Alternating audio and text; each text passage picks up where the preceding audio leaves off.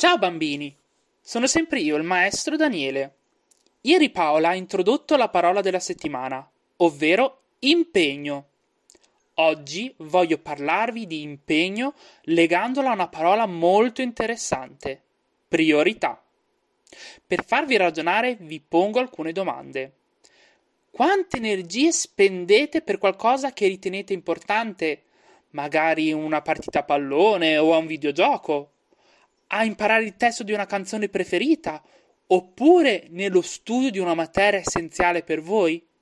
Quanto impegno utilizzate per le cose a cui affidate una priorità importante? Al contrario, quante energie usate per qualcosa che per voi non è fondamentale?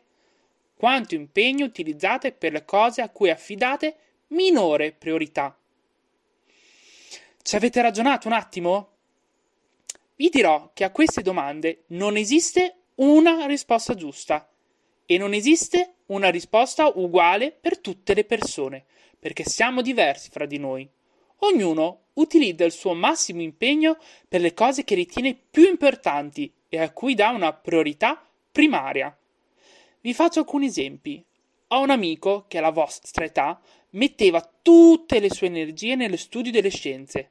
Avevano, aveva una priorità primaria, questo perché voleva intraprendere l'affascinante carriera di scienziato.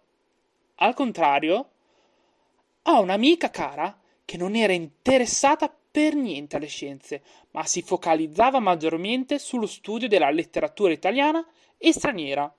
Questo perché la sua priorità era quello di diventare una scrittrice talentuosa. Possiamo dire che, in un certo senso, impegno e priorità sono grandi amici e viaggiano a braccetto. E ora voglio chiedere aiuto alla parola della scorsa settimana. Vi ricordate qual era? Bravi, tempo.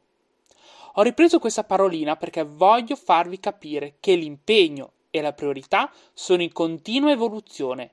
Più cresciamo, più i nostri obiettivi e passioni cambiano e di conseguenza cambiano le nostre priorità. Cambiando le nostre priorità andremo a impegnarci in modo differente. Daniele di oggi ha priorità diverse da Daniele del passato e chissà quali priorità mi aspetteranno nel mio futuro.